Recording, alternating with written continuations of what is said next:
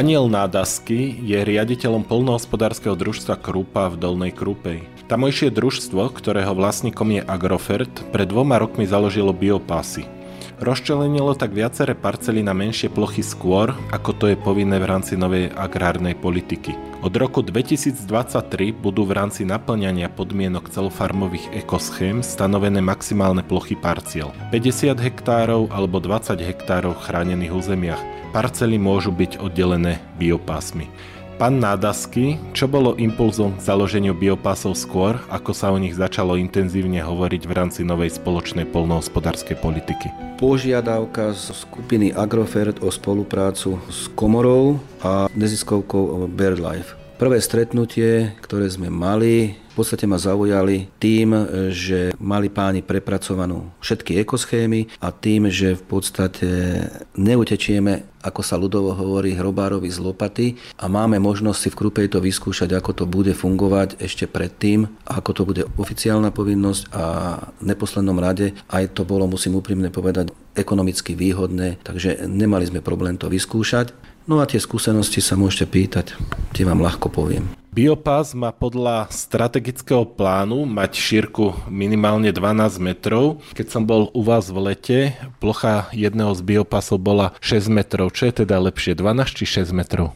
Jednoduchá otázka, ale môžeme odpovedať v rôznych rovinách. 6 metrov je nevyhovujúci pás, pretože keď si zoberiete z jednej strany sa ošetruje, z druhej strany sa ošetruje a máte dilemu, či v kultúrnej plodine bude 3 metre nedostriekané, nedohnojené, neošetrené a semenišť burín, hrabošov a neviem akej hávede, alebo budete mať 50 meter prestrieknutý a zo 6 metrového pásu vám ostane živý pás 4 metrový.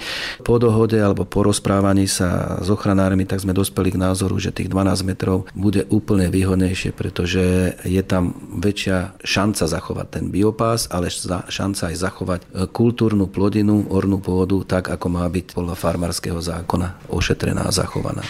Na úplne prvom stretnutí, kde sa začalo hovoriť o ekoschémach, ktoré organizovala regionálna polnohospodárska potravinárska komora v Bratislave, ste uviedli, že ak by ste zakladali biopasy opäť, určite by ste tak urobili na jeseň a nie na jar. Vysvetlite to prosím vás. Každý ten región má svoje špecifika. My sme na Trnavskej tabuli, kde jarná časť býva troška suchšia a keďže skoro na jar sa zakladajú trávy, ďatelinoviny a sucho, ktoré prichádza v apríli, marci, nenahráva týmto kultúrnym plodinám, ale skorej tým burinám a to burinné spektrum tam je väčšie, schádzavosť je slabšia. Na jeseň, keď zakladáme september, august, zrážková činnosť je o mnoho väčšia, teplotné podmienky sú dobré, konkurencia burín je slabšia, takže sú životaschopnejšie tie biopásy a sú kvalitnejšie založené. Majú poročný náskok, alebo by som povedal doslova 10-mesačný náskok pred jarným založením. V skratke, je to výhodnejšie a kvalitnejšie. Biopas je možné ponechať na ploche aj viac rokov po sebe, plocha pritom zostáva ornou pôdou, tak toto uvádza strategický plán.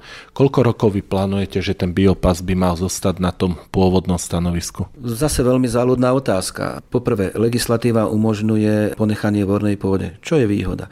Druhá záležitosť je rozmestnenie tých pozemkov, veľkosť pozemku, koľko biopásov, aké veľké celky vzniknú a ako bude založený kvalitný ten biopás a ako sa bude o neho starať. On teoreticky tam môže ostať aj 10 rokov, ak to nebude robiť problém pri operáciách, ktoré nasledujú na kultúrnej ornej pôde. To je vec technická a kvality toho porastu, ktorý tam dokážeme udržať. Keď som bol u vás v lete, jeden z tých biopasov mal zase výmeru niekoľkých desiatok metrov, vlastne plynulo prechádzal do takého lesika, oddeloval dve veľké polia. Aké výhody po tom roku, čo tam ten biopas je, vnímate? Prinieslo to niečo vám aj ekonomicky z hľadiska polnohospodárskeho podniku, že takto rozčlenené parcely boli? To, čo ste videli u nás, bolo na priamu požiadavku ochranárov, teda tej skupiny BirdLife a mne osobne, alebo z praktického hľadiska, je jeden veľký pás alebo jedna veľká plocha milšia, než deliť pozemky. Na našom poli, ktoré má veľkosť 136 hektárov, máme v podstate tri modely. Prvý model je, že tam je 50 hektárová parcela, druhý model je tam jeden široký pás a ten tretí model je, že máme tam 4, nejak 12 až 15 hektárové parcely. A bolo by pre všetkých, ktorí robia v polnohospodárstve a týmto sa zaoberajú, bolo by veľmi zaujímavé, aby sme naše skúsenosti pretavili. 50 hektárov, áno, nemáme s tým problém menšie začínajú byť problém z titulu obospodarovania menších, zvýšené spotreby nafty, zvýšené fyzikálne a fyziologické poškodenie pôdy, prestreky, zvýšenie používania na určitých častiach hnojí, pretože na tak malých parcelách to nedokážete ani pri modernej techniky, ktorú máme k dispozícii uvedomiť. V neposlednom rade zvýšenie nafty a pracovného času, pretože máme skúsenosť, že na 50 hektarovej parcele robíme jeden deň a jeden deň robíme aj na 15 hektarovej parcele. Čo sa mi zdá, že to je pritiahnuté za vlasy. Takže ja si myslím, že naše skúsenosti by sa mali, a nie sme len v Krupej, ktorý má demo pokusy, takže sa môžu pýtať aj iných, mali by sa zobrať do úvahy a aj e, akceptovať v praxi. Ja si myslím, že páni z toho združenia, e, ak teda dodržali slovo, ktoré nám dali, tak ho akceptovali s tým, že v chránených územiach e, chcú 20 hektárové parcely, ale je tam možnosť urobiť súvislý pás o výmere 4 alebo 5% chráneného územia ako pasienok. To chválim, to je e, možné, pretože neviem si predstaviť v dnešnej dobe, keď sa investovalo, a to nie je len, že investovali Agrofert, ale investovali aj tisíc hektárovi, investovali aj 500 hektárovi polnohospodári do modernej techniky, aby sa stroje, ktoré majú 6 metrové, 8 metrové, 10 metrové, 12 metrové zábery, točili na 20 hektárových parceliach. Čo si myslím, že e, hraničí so zdravým sedliackým rozumom. Vy ste tu v Lani mali viacerých polnohospodárov, ste tu robili pre nich stretnutia. Aké otázky z ich návštevy vyplynuli, čo sa pýtali a čo ste im vedeli odpovedať na to? Urobili sme stretnutie s farmármi z okolia. Bol som veľmi prekvapený, že sa v hojnom počte zúčastnili. Boli tu aj zástupcovia ochranárov a vyplynula na moje počudovanie priateľská a fantastická debata zo strany polnospodárov, ktorí sa nepriečili biopásom. Jednak je to, aspoň teda podľa tej prvej schémy. Bolo to aj e, zaujímavé finančne, ale jednak aj podľa toho, že všetci akceptujú, že robíme so živým, že treba sa stavať aj k ochrane toho pôvodného fondu, treba sa stavať aj k ochrane prírody, ale samozrejme vyplynuli z toho otázky. Veľmi praktické, to znamená šírka pásov, percentuálne zastúpenie, samozrejme ekonomické otázky, e, možnosť prejazdov cez tie pásy, pretože jednak so všetkou úctou k ochranárom nemajú praktické skúsenosti s obospodarovaním pôdy. Otázky plynuli k prejazdom cez tie biopásy, ktoré oni nechceli. Otázky plynuli k udržiavaniu tých biopásov. Mysleli si, že ich použijeme ako krmivo, ale tým, že posunuli dobu kosenia, ich ako krmivo nemôžeme použiť. Teraz chceli to kosiť, keď to tam ostane, znižuje sa vek tých porastov, pretože keď tam ostane nepomulčované rastlinné zvyšky, tak eh, jednoducho sa ničí eh, základný porast. Tak tomuto všetkému plynuli otázky a myslím si, že tá debata bola plodná a aj ochranári zareagovali veľmi promptne a teda ochotne ústretovo tým otázkam a požiadavkám farmárov.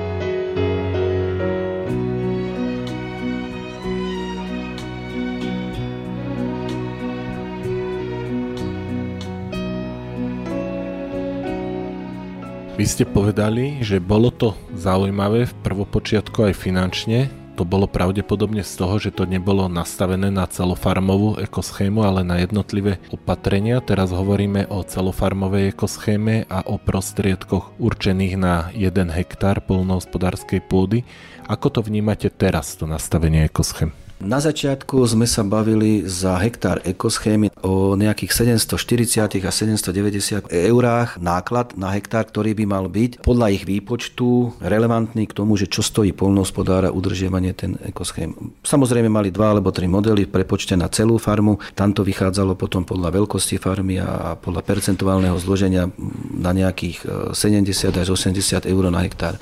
Keď sme nad tým sedeli a počítali sme náklady, tak e, dovolím si povedať, hádam, okrem vtedy e, premršteného zisku z hektára, ktorý mali ochranári z e, výskumného ústavu ekonomického, tak sme sa stretli na euro v tých nákladoch. Prekvapenie bolo po poslednej veľkej stretnutí v Pravoticiach, že s čím oni prišli a ja si myslím, že to je dosť silno neakceptovateľné, pretože ten náklad je o mnoho vyšší Ale nemôžeme pozerať len na náklad spojený so založením a udržiavaním ekoschémy alebo biopásu, ale musia pozerať aj ochranári, štát, ministerstvo životného prostredia, ministerstvo pôdohospodárstva aj na náklady sekundárne. A to znamená zvýšené náklady pri obospodarovaní tých menších parciel. Časové, pohonné hmoty, hnojiva, to všetko zvyšuje náklad. A nedaj Bože, v chránených územiach pri menších parcelách nákup novej techniky. Takže tomto sa cítime troška ocigánení. Medzi tým sa ale tá platba na hektár zvýšila o 10 eur, tak ako bola prezentovaná v Pravoticiach, tak potom došlo k presunu podpory, ktorá bola určená pre živočišnú výrobu, tá sa sanuje z iného mešca. Teraz to má byť o 10 eur viac, stále je to neakceptovateľné? Ja by som nepovedal neakceptovateľné, ale keď začínate na nejakom bode a z toho mešteka vám potom stále ukrajujú, tak e, on sa nemôže čudovať nikto, že farmár je nedôverčivý. V podstate lepší vrabec hrsti ako holub na streche. Takže či chceme alebo nechceme, legislatívu, ktorá bude platná od 2023, budeme musieť dodržovať. E, či to bude mať zdravý základ, alebo to bude len pár vymyslených pravidiel, ktoré nebudú mať oporu normálnej práci, veci ukáže čas. Ja by som chcel len povedať, že žiaden z polnohospodárov, keď môžem byť tak e, presvedčený, si nebude predsa nevočiť základný výrobný prostriedok. Ale na druhej strane nesmieme zabúdať, že tí farmári, my polnohospodári z tej pôde žijeme. Takže každý jeden výpadok budeme cítiť zamestnávame ľudí, či farmár sám seba, alebo celú rodinu živí, alebo agrofer živí niekoľko sto ľudí. Je to v podstate jedno. Delenie malý, veľký nemá vôbec žiadny zmysel treba nájsť miesto. Pre malých aj pre veľkých. Ekoschémy sú dobrovoľné. Myslíte, že sa zapojí toľko podnikov, ako ministerstvo predpokladá? Ja viem, že vy v Trnavskom regióne spolu intenzívne komunikujete, polnohospodári ste v kontakte. Ministerstvo uvádza, že až 90% pôdy, na ktorú sa vypláca základná platba, bude zaradené do ekoschémovej platby. Ako to vidíte vy ako polnohospodár z Krupej? Ja môžem povedať za seba alebo za nás a môžem povedať za najbližšie okolie, kde teda som sa stretol s rôznymi reakciami, ale vo všeobecnosti farmári nemajú problém s tým dodržiavať. Samozrejme, že sa nám nepáči 20 hektárov, nepáčia sa nám rôzne iné obmedzenia, ale vo všeobecnosti si vieme predstaviť 50 hektárovú parcelu. Na čo môžem povedať aj ja pri malej analýze z Chotára a Dolnej Krupej je, že máme 74 parciel a len 4 parcely sú nad 100 hektárov hektárov a nejakých 6 je viac než 80 hektárov. Takže prirodzené delenie toho regiónu nám hovorí, že 50 hektárov nie je problém, lebo zväčša aj tie veľké parcele sa málo kedy osievajú jednou plodinou. Vždycky v tom osemnom postupe hľadáme tak, aby tá jedna veľká parcela nebola osiata jednou plodinou, aj keď máme veľkú techniku. Takže ja tam nevidím problém. Ja vidím skorej problém v tom, že 20 hektárov, ale ak je pravda, že ochranári alebo respektíve dohoda je taká, že nám umožní tých 5%, tak e, tí ľudia, alebo tie podniky, tak ako je napríklad Krupa, ktorá má silnú živočišnú výrobu s pasienkom o výmere 30 hektárov pri dvorovom, nemá žiadny problém. Ja by som povedal, že doslova to je ešte aj také by som, že výhoda pre tý mladý dobytok. Tí, ktorí nemajú živočišnú výrobu, môžu mať s tým problém, ale vedia vykorčulovať nejako inak, alebo sa do toho nezapojiť, lebo pokles platby na plochu je dosť výrazný a skorej sa bojím tak, že nastáva pri súčasných cenách vstupov, ale aj výstupov. Problém v tom, že farmári, ktorí hospodária na vlastnom alebo na dlhodobo prenajatých pôdach môžu si povedať, že nebudú poberať európske alebo štátne peniaze a tým pádom tam končí regulácia alebo kontrola zo smeru štátu, ktorá mala prospievať na to, že či sa budú používať účinné látky, aké sa majú používať, alebo hnojiť tak, ako sa má hnojiť. Takže ono to môže mať aj tento dopad.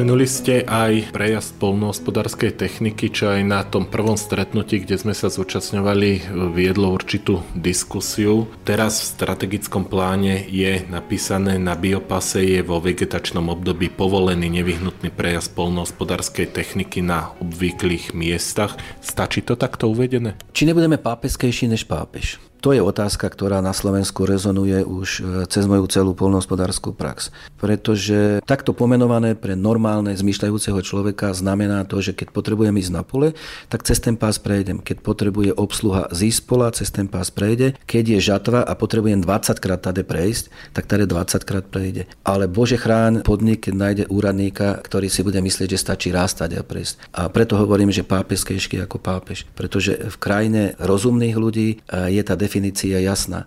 Potrebujeme obslúžiť, postriekať, pohnojiť, spracovať, zožať, musím tady prejsť. Tie stroje nevedia lietať. Problém je pri úradníkovi, kde sa aj mne za moje praxe stalo, že počas zberu cukrovej repy mi bolo zo strany štátnej správy vytknuté, že chodíme do pola, keď sa tam do pola nemá chodiť. Takže viete, pritom rozum zastáva.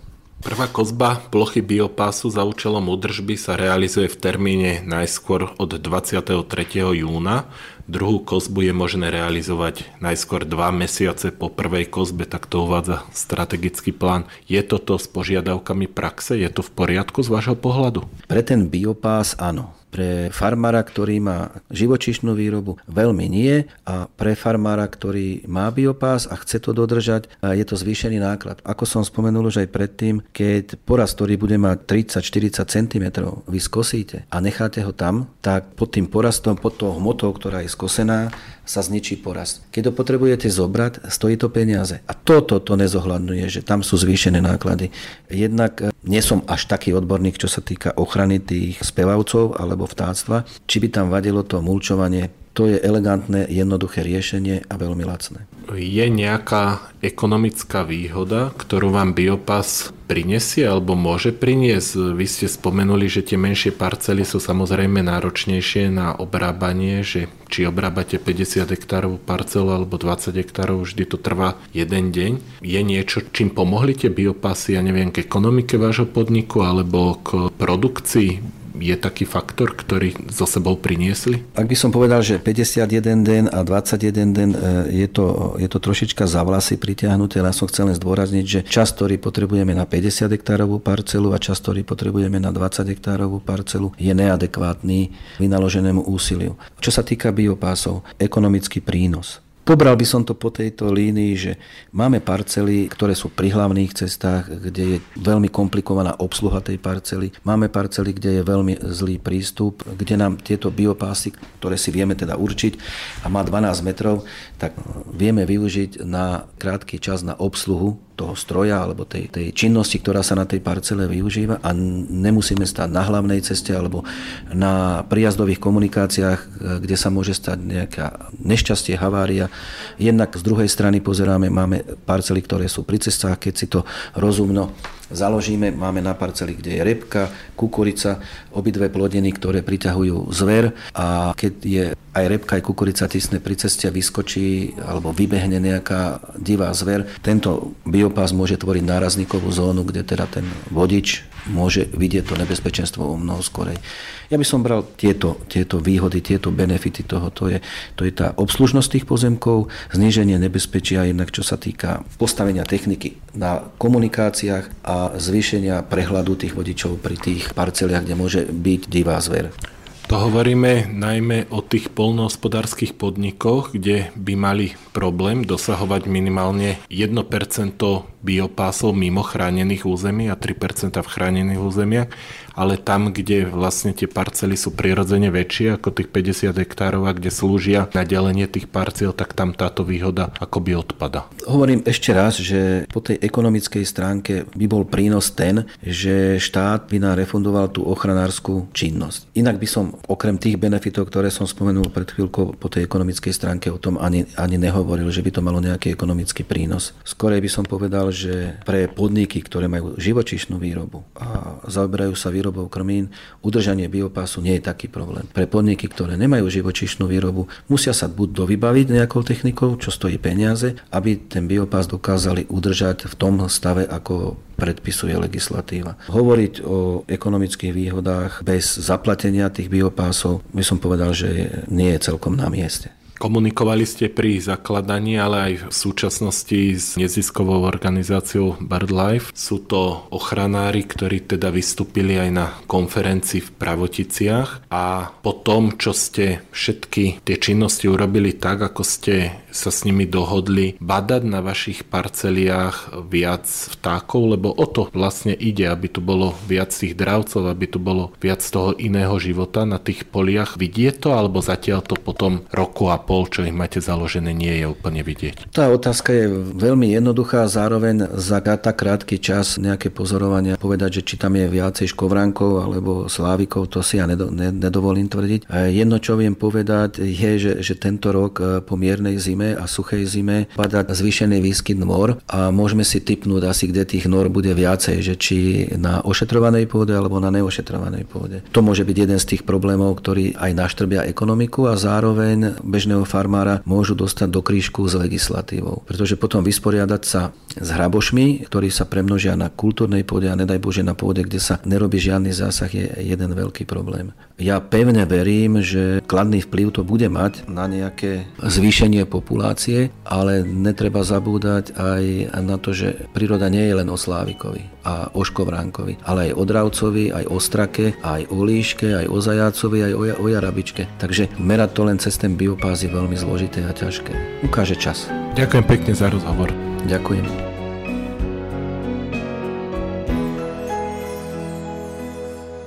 financované z programu Európskej komisie IMCAP zameraného na informačné opatrenia týkajúce sa spoločnej polnohospodárskej politiky EÚ.